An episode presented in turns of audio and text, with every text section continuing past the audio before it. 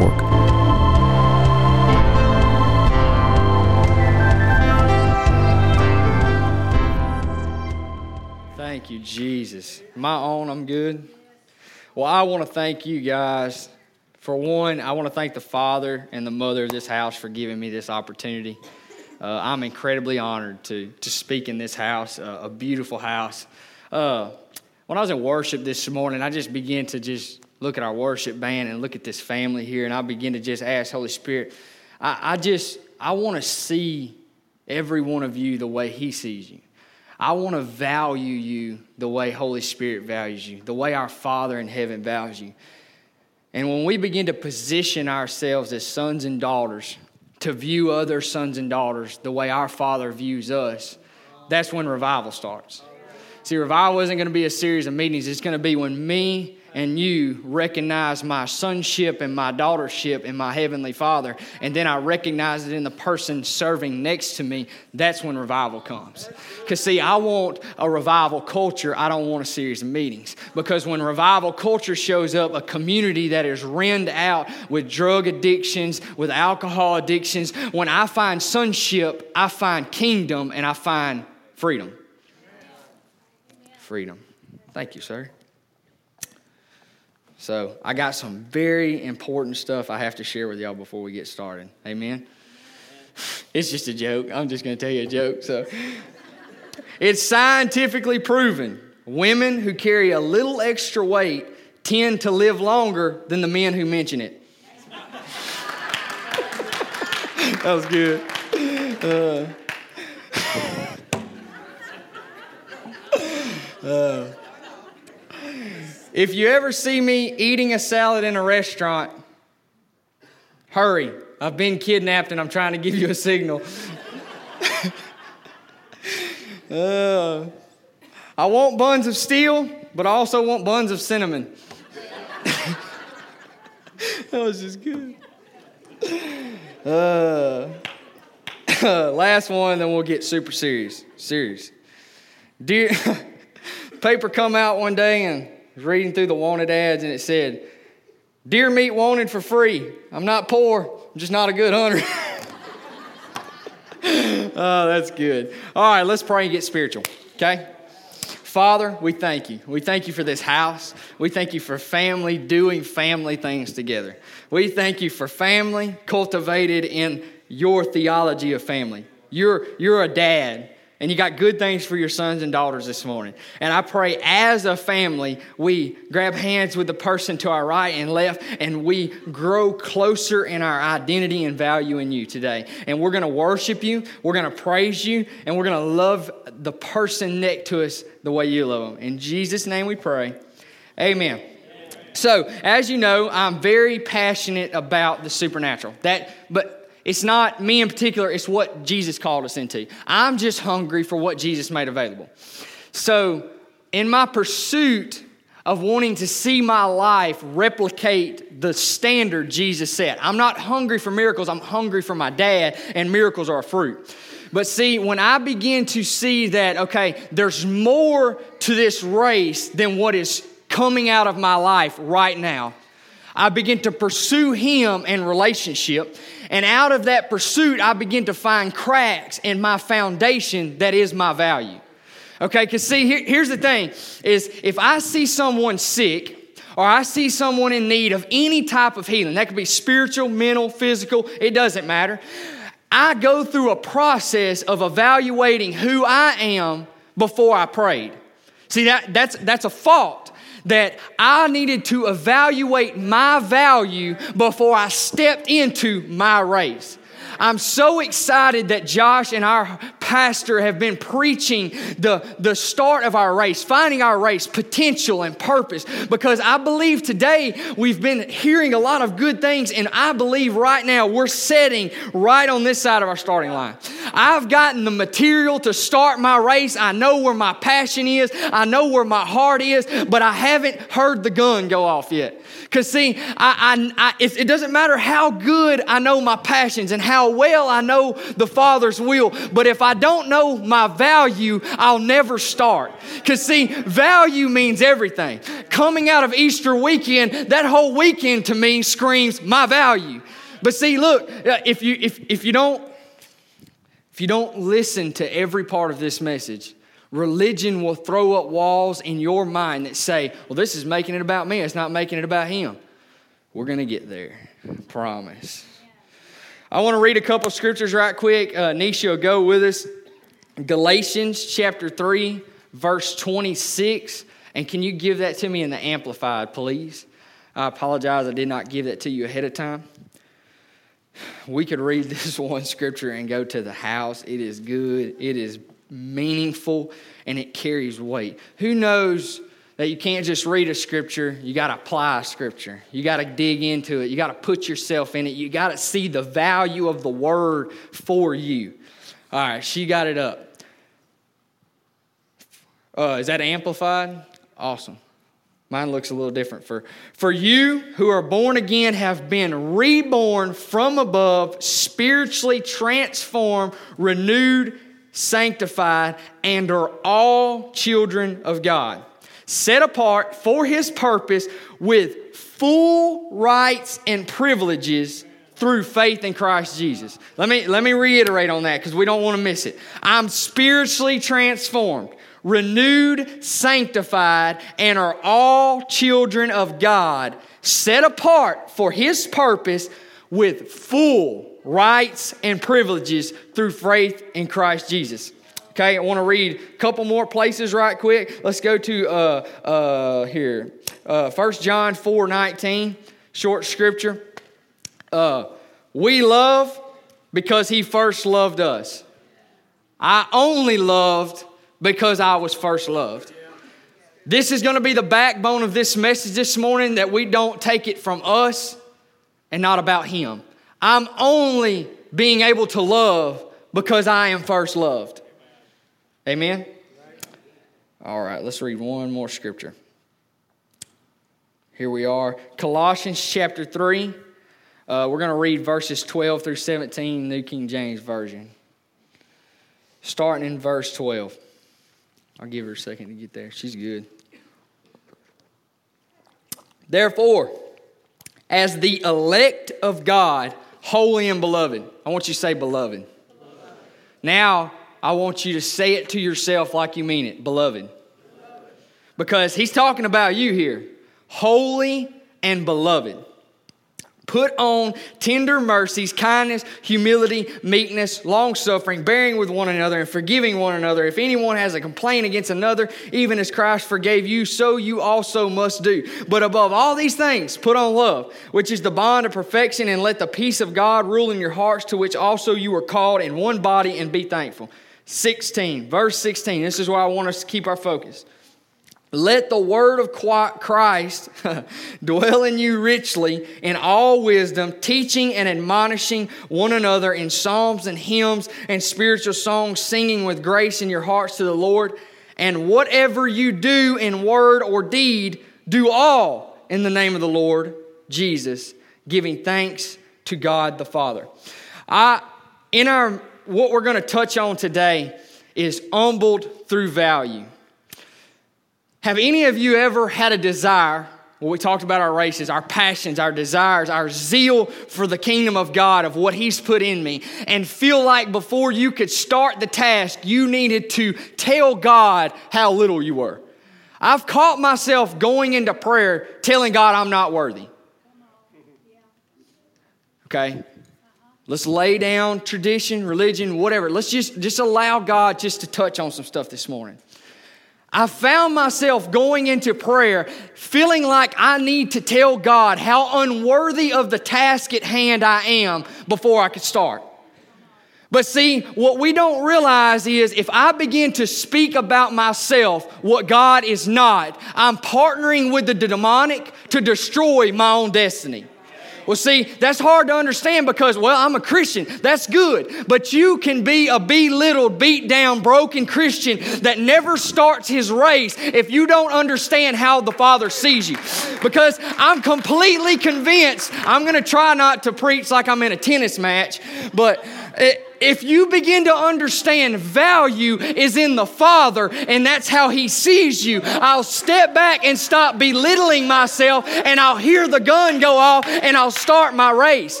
But see, we feel like I need to tell myself how little and invaluable I am that I'm doing God a favor before I start so He'll get glory. That's not truth. It's not truth for me to talk about God's creation in any other way than the way He's talking about it.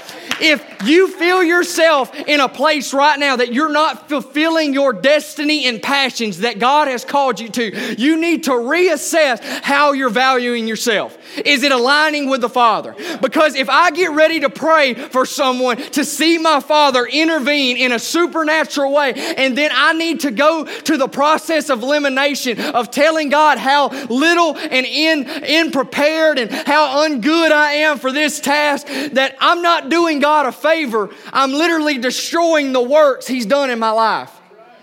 God is calling us out of, of, of traditional repetition of, I need to belittle myself to make God big. That's not biblical. John, before he left his ministry, prayed, Oh, that I may decrease so you may increase. And I just want to share, I'm not completely tearing down what you view because we holy spirit it's a living word and he can give us different interpretations of scripture. So i just want to challenge you this morning with the way god has been showing me that scripture. John was finishing out the old covenant. John came to prepare a way in the wilderness for jesus to come and bring the new covenant. So i want you to think on this for a moment that John wasn't praying that I belittle myself, but John was saying, Oh, that the old covenant may decrease, that Jesus could increase. That we're not gonna live in law anymore, we're gonna live in relationship. But we take that scripture, turn it around, and twist it that I need to belittle myself to do God a favor. But why did God send His Son to die on a cross for you and give you value and show you who you are and love you compassionately where you are for you to feel like you need to beat yourself up before I can start my race? Why do we think that way? We're self destructing ourselves from ever completing the will of God in our lives. I remember when I started reading and figuring out who Holy Spirit was going to be in my life, and I began to build that relationship, I went through a time when I wanted to pray for the sick that I felt like when I would come over here before work so I could prepare myself for the day if I ran into anyone who needed a need met, that I needed to tell God how unworthy, how pathetic, how I can't do anything to prepare myself to step out in His will. It did the complete opposite. It beat my mind into a place of submitting to what Satan was saying about me. Therefore, when I seen the opportunity, I couldn't even move. If you're not walking in your destiny, reassess. I would be willing to guarantee you're in this mindset that I am constantly thinking about who I'm not instead of who God made me. He spoke value. I love when we learned the other night about the Passover supper, and he talked about how in, in that culture, when the young boy picked out his bride and he took her the cup, and when she drank the cup, it was saying, I'm stepping into covenant with you. That's what we've done. I'm talking to people who are in covenant this morning that say, I'm a son or daughter of God. I'm in covenant. I don't want nothing else. I want God. I want what He has. Can you imagine what shifted in that woman's life when she became a bride? It says we are the bride of Christ. She put that veil on in that culture. And I love the way the father of this house preached it that can you imagine the way her posture was after she stepped in that covenant and she put that veil down and she began to walk. I can only imagine the stature she carried herself with because it said that the young Jewish boy went back and he began to establish a place for her to go that was better than where she lived at. So I can imagine when she was still in this place, she carried herself in high esteem because this is where I'm going. I'm prepared. He's preparing a place for me that I can walk in posture of the King of Kings and the Lord of Lords because I'm a daughter. I've been brought into covenant. I ain't got to belittle myself. I ain't got to take my veil off. I can walk in power and dominion and know that I'm in covenant with my dad. If we get this, we won't be in cycles anymore. You weren't created to live in sin cycles. You weren't created to live in belittling cycles where this week I pray for the sick, but that week I can't even get up and pray in the morning. You weren't created for cycles. You were created to know that I'm a son, I'm a daughter. I can live it every day. I don't got to talk down to myself. I can walk and be proud. Oh, man, God, that we don't emphasize pride so much. The church has made a bigger deal out of pride than who you are in Christ. Oh God, what a victim mentality. What a defeated mindset. The one, t- one of the major times that sticks out to me in the Bible when we see pride come up is when the disciples begin to argue between themselves who was the greatest. That whole story is about three scriptures, three to five scriptures long. Jesus comes up and tells a parable and moves on. He didn't spend a month of belittling them to make sure they weren't prideful. We do that as Christians. I need to feel like I'll belittle myself to the point that I can be used. That is demonic. Because Satan is saying the very thing up to you that you're saying to yourself. We are partnering with the very enemy of God to declare death over my own destiny. You want to know why you can't walk in it? Because your destiny's already dead because you spoke it over it. The very one who's going to run the race, you're, de- you're defeating before you can ever take off. You've got passions. Why do you belittle yourself before I can start my race? Oh i can't i can't work in healing god only through i, I am just not good enough i'm not worthy enough I, I can only do this if you show up and that's all true but when my posture my heart posture is in a place of belittling who I am in Christ Jesus. I can't see that I'm a son working in my inheritance. I see that I'm a servant begging for the goodness of God. You're in the goodness of God. He's a good dad full of good things, and He created me to live in a constant state of goodness. I don't have to beg Him for the things He already gave me. Man, somebody's gonna get some freedom in this place today. Somebody, somebody's gonna leave here and kick Satan in the teeth for a living. Every day I wake up, I just wanna make him mad. Uh, every day. When we go to T ball games, I just want to make him mad. I just like, man, just forget whatever you're trying to do here today. I want to walk out my sonship. I don't want to meet God in heaven and say, You did good, but I had so much more for you. Man, to live below our means on this place here would be to belittle who I am and not view myself the way God views me. I love the way Bill Johnson said it. He said, I can't afford to say anything about myself that God's not saying. We are so quick to feel like the only way I'm qualified is to demote myself. We're not doing God a favor. Jesus showed us what our lives look like when a son or daughter know their value, sees the Father, and becomes obedient. That's all Jesus did. He come, the dove came from heaven when he got baptized by John. He said, This is my son in whom I'm well pleased. Value. And then everything he did on earth, he said, Don't call me good. Only my Father in heaven is good. I only do what I see my Father doing. He came, established value, walked in obedience. You can preach all the messages in the world, but if you don't get the foundation that I'm valued and now I be obedient, what else do you need?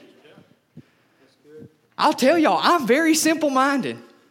I don't have a lot going on up here, but I love God. I know my value, and then I chase Holy Spirit. You want to know why we are seeing people healed when we lay hands on them? Because I'm valued and now I'm obedient. You can add all of the theology you want, but if you don't have this, you don't have anything. Jesus came with three foundations I'm valued, I only do what I see my Father doing, I only give Him glory, now I'm obedient. Man, it's just so simple. Don't matter if you're Baptist, Methodist, Pentecostal, non denominational. I don't care about all that junk. It's junk. All you need to know is that I'm valued and now I'm obedient. But we got to get the first down. We've got to get the first down. Psalms 139, 14 through 18. I praise you, for I am fearfully and wonderfully made. Wonderful are your works. I love how he says, I am fearfully and wonderfully made. Wonderful are your works. He just reiterated in case you didn't catch it in the first part. You're his works and you're wonderful. My soul knows it very well. My frame was not hidden from you when I was being made in secret, intricately woven in the depths of the earth. Your eyes saw my unformed substance. In your book were written all my days, every one of them. The days that were formed for me when as yet there was none of them, how precious to me are your thoughts, O God. How vast is the sum of them. If I would count them, they are more than the sand. I awake and I am still with you. God wrote, men, God wrote this book. You know what I'm trying to say. He pressed it on me and they wrote it, but it's all God. God has an entire book screaming your value. He never chose to belittle you, He never chose to beat you up. He sent a son to show His love and compassion that you would know it and never be shaken. We don't know what that looks like. I don't know what it looks like to get out of a pattern that this week I'm solid. Next month, I may need to spend an entire week telling myself who I am again. But when we get the foundation of my value in Christ Jesus, we can begin to take the territory that God has given us instead of revisiting immature things. We spend our entire life going to conferences, sitting in messages, and all that good stuff. And I go to as many as I can. I love to get the word poured in me. But it doesn't matter how much theology you build up if you don't know your value. Because you'll never start your race if you don't know how He sees you. You are fearfully and wonderfully made. I was in worship this morning. I don't have this in here. And God showed me this anxiety, depression, and fear are character traits of not knowing your value. Fear, anxiety, and depression are all character traits of not knowing your value. I'm not scared of cancer if I know who I am and what my Father says about me, I'll step out in obedience and pray for cancer and it'll go. I don't get depressed because I, when I'm depressed, I'm devaluing myself. But when I know what God says about me, I can't slip in depression if I'm standing in the light of my Father's value. Fear, anxiety. This is a big one that I struggled with for a really long time. I would get eat up with anxiety when I would get so much that I had to do, I would start slipping out of value into putting my value in what I had to do. Catch that. If I know my value, that's good, but I have to stay in this state of where I'm valued in Christ Jesus. This is this is the constant. This is this never changes. This doesn't change from situation to change. This is my constant that I'm valued and loved by the Father. And when I would get a bunch of stuff on my plate, I would shift my value from the constant to the ever changing. See, because the situation was going to change from day to day. But if I stay in my constant, anxiety doesn't have a place to breed death. That's what it is. It takes you out of identity and breeds death in your life that you can't run your race. When I see my value through my Father's goodness, I move from a spirit of fear and prayer to a heart postured in sonship that creates reverence in His presence, that allows walls to come down, that now I can ask, seek, and knock. what? Man, that's a word, boy. That's good. Ask, seek, and knock. We read scriptures like this we see things that anything you ask in my Father's name, it'll be done. We read scriptures like that. We even quote them. But if I don't know my value in Him, these scriptures are just words on a page. But when I step in to sonship, it's, it's, it's getting out of this place that I need to talk myself down in prayer. I need to cripple the work that Christ has done in me before I can step into sonship. We think I'm doing God a favor and making him bigger. I'm giving him more glory by belittling myself. No, you know how God gets glory? He see people see sonship being lived out in your life. That's how God gets glory. If I walk around, how does God get glory out of you being beat up all the time? I've never seen so many depressed Christians in all my life. I don't understand it. I can't get there, Kenny. I just my mind can't get there. Depression and and and uh, uh, bad attitudes and sadness aren't in my my reserve. They're not here. I don't have them to pull up. Satan wants to throw them at me sometime, but then I just, oh, son, nope, son, I'm a son. Whoop, son. They, I have conversations with myself in the truck like this. Oh, nope, son. Whoop, but it's truth. But instead, we will play with these thoughts that, oh, I'm not good enough, but in Christ Jesus, I can do all things. You, do you see the difference in the mindset? Instead of, I'm a son, so I can do all things through Christ Jesus. So I'm not good enough, but I can do all things through Christ Jesus. Do you see the heart posture? Do you see the shift from one mentality to another? That I quote this scripture when I'm busted, disgusted, beating myself down to give God my glory. And then over here, I'm a son. God gets glory when I live out power and authority in the situations He gave me. Jesus said, Don't believe me if you don't see the works. If you don't see my Father's works, don't believe me. But we devoid our lives and we're okay with having no power and authority over the things around us that God called us to have power and authority over. But when I want to walk in power and authority, I can't be reconsidering everything about myself every time the opportunity comes up. I see sickness, I step out in authority, come into submission of the kingdom I was sent here to establish. It called us sons and daughters said is the glory of God to conceal a thing, but the glory of kings to I'm a king. I'm a king. Oh man, let me read y'all the scripture. Woo! That's gonna be good. We're just gonna skip all that.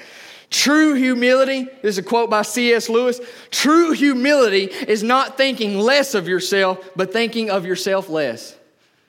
You catch that? True humility is not thinking less of yourself, but thinking of yourself less. When you become a son, it becomes all about your dad. False humility is a joke that you apply to your life to give yourself an out, not to run your race. You will get in a place and talk yourself down to where I never start my race, but make myself feel okay about it because I feel like I'm giving God glory. You're not. You're belittling your very creation. If I step into knowing who I am, Shay, I'll walk this thing out. It won't matter to me what I face, I know who I am. Man, we need some Christians with identity. We need some Christians that value themselves. It ain't a pride thing, it's a belittling thing. Stop talking down to God's creation. Man, we catch this, all of hell will have to shift and change what they're to do tomorrow. when I say about myself what God is not saying, I'm partnering with the demonic to destroy my own destiny while I'm thinking I'm doing God a favor. True humility is thinking of Jesus all the time. When you see Jesus rightly, you go low so Jesus can get the glory. As a son, I'm not trying to get famous. I'm trying to make my dad famous. I move, I move out of a place See, oh man, Holy Spirit, help me. Help me, God. Let us catch this. If God calls us beloved, then we should never call ourselves anything less. I am the beloved Son of God. If Satan tries to tell me anything different, shh. He gave me that authority. Shh. See, it's so simple. Did y'all hear it? Shh. But as a son, I know my authority. Shh. I don't have time for that. I just don't today. The other day, me and my wife, oh man, I love my wife. She's amazing. I do. I love her to death. And we love to see who we can see impacted by the love of God when we go on date nights. We love it. We love to see waiters impacted. We just like to do that kind of stuff. It's who we are. We're sons and daughters. The other day, we were getting ready to go on a date. It's been the best week of our married life. We're getting along like never before. Ten minutes before we go get in the truck, I wanted to just, um, how, how did it shift so fast? You're a monster. Two minutes before we get in the truck, when we're praying about God, let us see good, let us value people well. I'm like, you are mean. Everything shifted. And it's like, we got in the truck and dead silence. We didn't want to listen to music. I don't want to turn a song on and you enjoy it. you get to that place, and then I, it was a few minutes. Taylor goes, What happened? I don't know. I don't have a clue. But it's what it was is Satan pulled back a fiery dart and he shot in our truck. And instead of me saying, We're sons and daughters, shh, be quiet. I'm going to Monroe to eat some Olive Garden and see Jesus released. Come on. Come on now. That's real. That's real. That's good.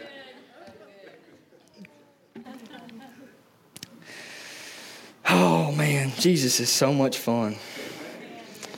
All right, I got a scripture I want to read to y'all. I got to find it here in my notes. Uh, Holy Spirit, let us find that. All right, Romans chapter 15, verses 17 through 19. In Christ Jesus, then, I have reason to be proud of my work for God. I don't want to go anywhere else. I want to stay right there. I was going to read the rest of that, but we're going to stay right there. In Christ Jesus, then, I have reason to be proud of my work for God. Why do we see God begin to mature us, to grow us, to call us deeper, to work in greater depths in His love, to have confidence in ourselves, to be obedient to the will of the Father, and feel like I can't be proud? Why is that? See, we take pride in the job we have, we take pride in the trucks we drive, we take pride in all the things that have no eternal value. Don't get me wrong, I love my truck. But I have no pride in that, but I have pride in the fact that God's using me to see people healed. That's where my pride's at. Why do I feel like, where did we come up with this, this theology that I have to belittle the Father's work in my life? how, how is that the opposite of pride? It's, it's tradition and religion that I destroy the very good works of God. We have got to stop talking about ourselves any other way than what our Father's saying, Kenny. I'm tired of seeing amazing children of God never start their race because you can't start the finish start you can't get past the starting line if you don't know your value. I get so, it, it hurts my heart to see sons and daughters living in guilt and shame. When the very, those very things are gone, they're not who you are. They're not who God calls you. He calls you His beloved. And when you took the cup of covenant and you entered into that relationship with Him, He washed you white as snow, no guilt, no shame. And then He began to speak who you are before you even became it. Why do we feel like I need to go to ground one, basics, zero? I need to be nothing before anything can happen. See, I know it's hard to receive because it was hard when he started giving this word to me. Because it's always been my mentality that I need to belittle myself before I can see God honored. That's not truth. But as a son, I'm humbled through the fact of I have a dad that loves me so much that everything I do, I want him to give glory out of. See, it completely shifts from beat down, timid, low life, giving God this fake glory through a fake humility, to stepping into reverence of the very thing God created. And now I'll walk out my sonship and give God glory the whole way. I can't, I, I could tell a leg, a broke leg, to heal all day long, not in the spirit. I could tell it all day. I could tell it till I'm blue in the face. It will not get healed. Only my Father heals. But I will never step into healing if I have beat myself up to the point that I feel like I have no authority in that situation. You want to know why you live in a cycle of beat up in certain areas of your life? Begin to see what you're saying about yourself in that area. Begin to ask God what He's saying. We're so quick to put our label on situations in our lives when God has got the very authority and the very means to shift the situation and speak what He wants to speak over it. But I'm constantly telling myself, oh, I'm nothing, to give God some kind of weird glory. That's what I call it now, it's weird glory. It's just not glory at all. You're talking about His very creation. A few more things and we'll wrap up. Expecting to taste and see His goodness keeps us impervious to the mental and emotional breakdowns that violate who He designed us to be, carriers of hope and models of His goodness. It says in the Bible that in the end times, uh, all men will be drawn in by the goodness of God. I, I'm probably mixed that up a little bit. By His goodness, all men will draw unto Him. How will those around us know His goodness if we're not even living in it? I cannot give away what I do not have.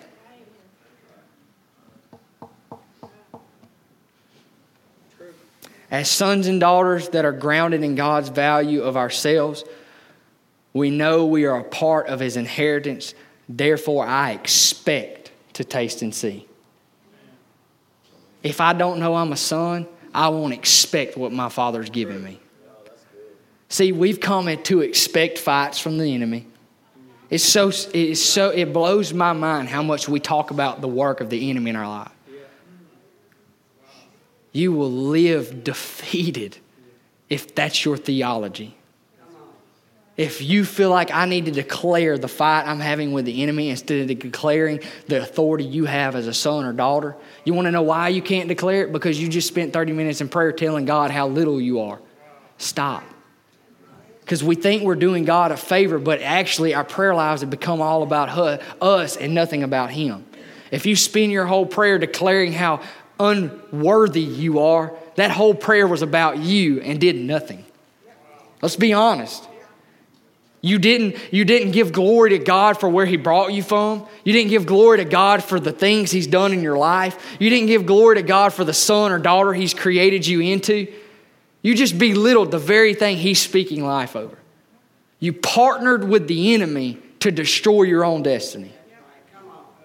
Man.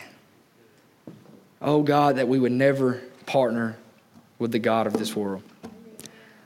I will knock, seek, and ask in expectation of my Father when I know I'm a son or daughter. And it's not just that because we throw out, oh, you're a child of God, you're a son or daughter of God. No, when you know you are valued. God quoted the price, Jesus agreed and paid it. Done. That value is set in stone. Do not partner with the enemy of God to belittle yourself. Stop it. Stop making his job easier. That's the very thing we've done. We've ste- stepped out of posture that is all reverencing a Father that is good, that gives authority for us to walk out in the supernatural because I am feeling like I need to beat myself up to make God bigger. He's big enough. Chill out. Touch on a few things right quick turn over to Matthew chapter 19, verse 21 through 22.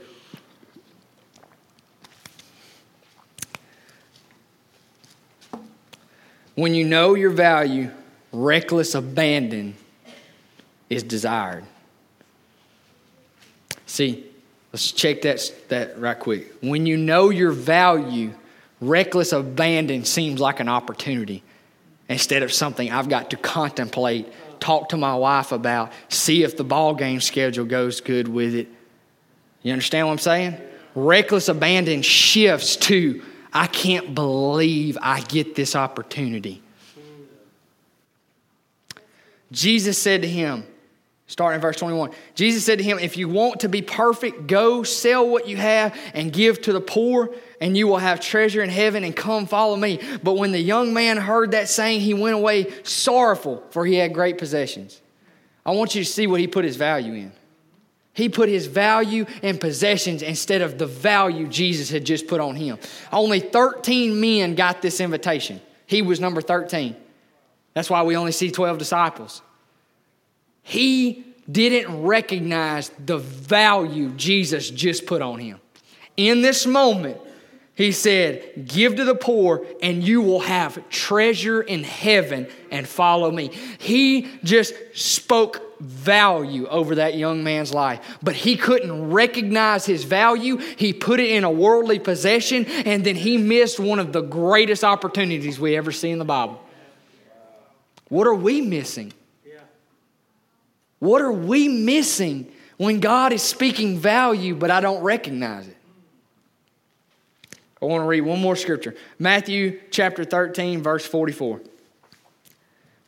The kingdom of heaven is like treasure hidden in a field, which a man found and covered up. Then, in his joy, he goes and sells all that he has and buys that field. I want you to see the two very different reactions to valuing. One man seen the value of the treasure and sold everything he had and tended to the field. When I see my value, I recognize his value. It says, I only love because I was first loved. You understand? It all comes back to him. That's how we deal with pride. Not belittling ourselves, not beating ourselves up. We honor God when we see our value because my value only comes from the Father. You want to know why it's so hard to get people to show up to a prayer meeting? Because they don't know their value. See, that don't make sense, does it? But it's so true because when I recognize my value, I see his value, and reckless abandonment seems like an opportunity and not an obligation. I found my treasure in the field. I assessed the value of my king, and then I recklessly abandoned all that I had that I may tend to the treasure but I know my value. I said I was gonna, that was gonna be the last scripture. I lied. One more. And then we'll wrap up. I just want to throw this out here as we're finishing, winding down, that value will value will create Christ-like character. You won't have to try to make yourself be a good person. You won't have to try to force yourself to do the right thing. When I know my value, I recognize what the enemy is doing and I don't go to lesser things. When that bride puts her veil on, I can only imagine just the posture of her walking through town, getting things done, waiting on her groom to come back and get her that the value she must have, knowing that I'm going to a place so much better. The way she carries herself, that her conduct begins to change. Before, where she would hear all the comments from the other men, and this guy saying this and this guy saying that, now I'm in covenant with one.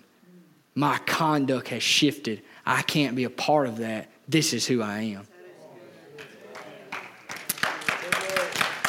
Philippians 1, verse 27 only let your conduct be worthy of the gospel of Christ, so that whether I come and see you or I'm absent, I may hear of your affair, that you stand fast in one spirit, with one mind, striving together for the faith of the gospel.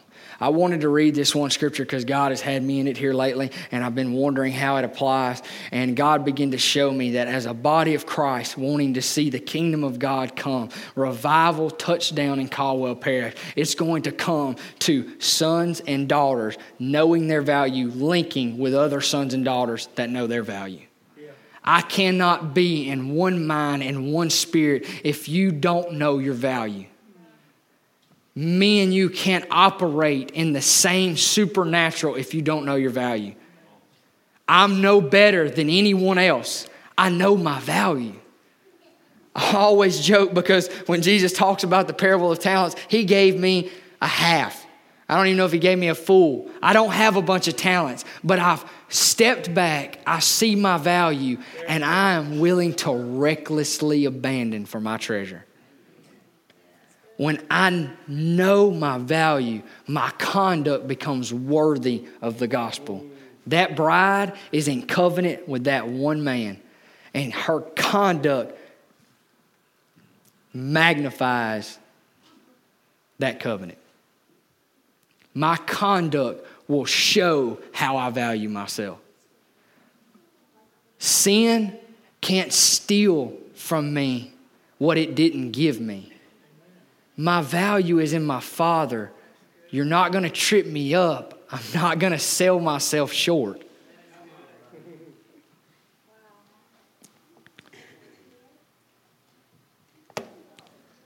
As I was preparing this week for this right here,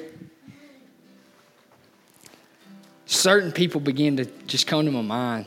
I just begin to seek God for them, pray for them. But I feel like right now, what we're pursuing as Life Church, as this body, I believe this revival will affect every church in this parish, and I hope it does. I hope they all feel slam full, every one of them. But you can have passions and zeal for the things of God and not know your value, and you will meet the Heavenly Father, never have started your race. Man,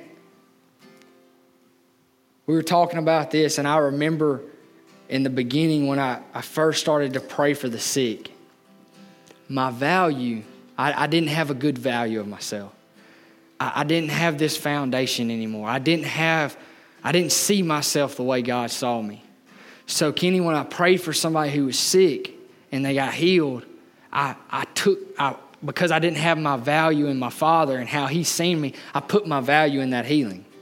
Well, then when I would pray for the next person and they not get healed, my value went with the moment. Because, see, if you don't know your value, you're quick to put it in things God's not calling you to. And when you do, that's when cycles begin to take place and it will literally destroy you. I remember days where I would want to get up and come pray, but dreaded it. Scared almost, with anxiety to come in my Father's presence because I didn't know my value. I felt I've got to go over there and work it into a place that He loves me and wants to work through me today. That's not our dad. That's not my dad. My dad loved me if I slept past my alarm clock. He still loved me. When you recognize your value, your prayer life will change, your study life will change. The way you view yourself will shift, and you will become effective in your race. God loves you so much. He calls you beloved. I don't need approval. I don't need all the good things anymore. I don't need everything to fall in place. Trials and tribulations, the way I view them, have shifted because my value is in my dad. I'm a son, and nothing will change that. Thank you for listening to Life Church Podcast. For more information, go to lifechurchofcolumbia.org.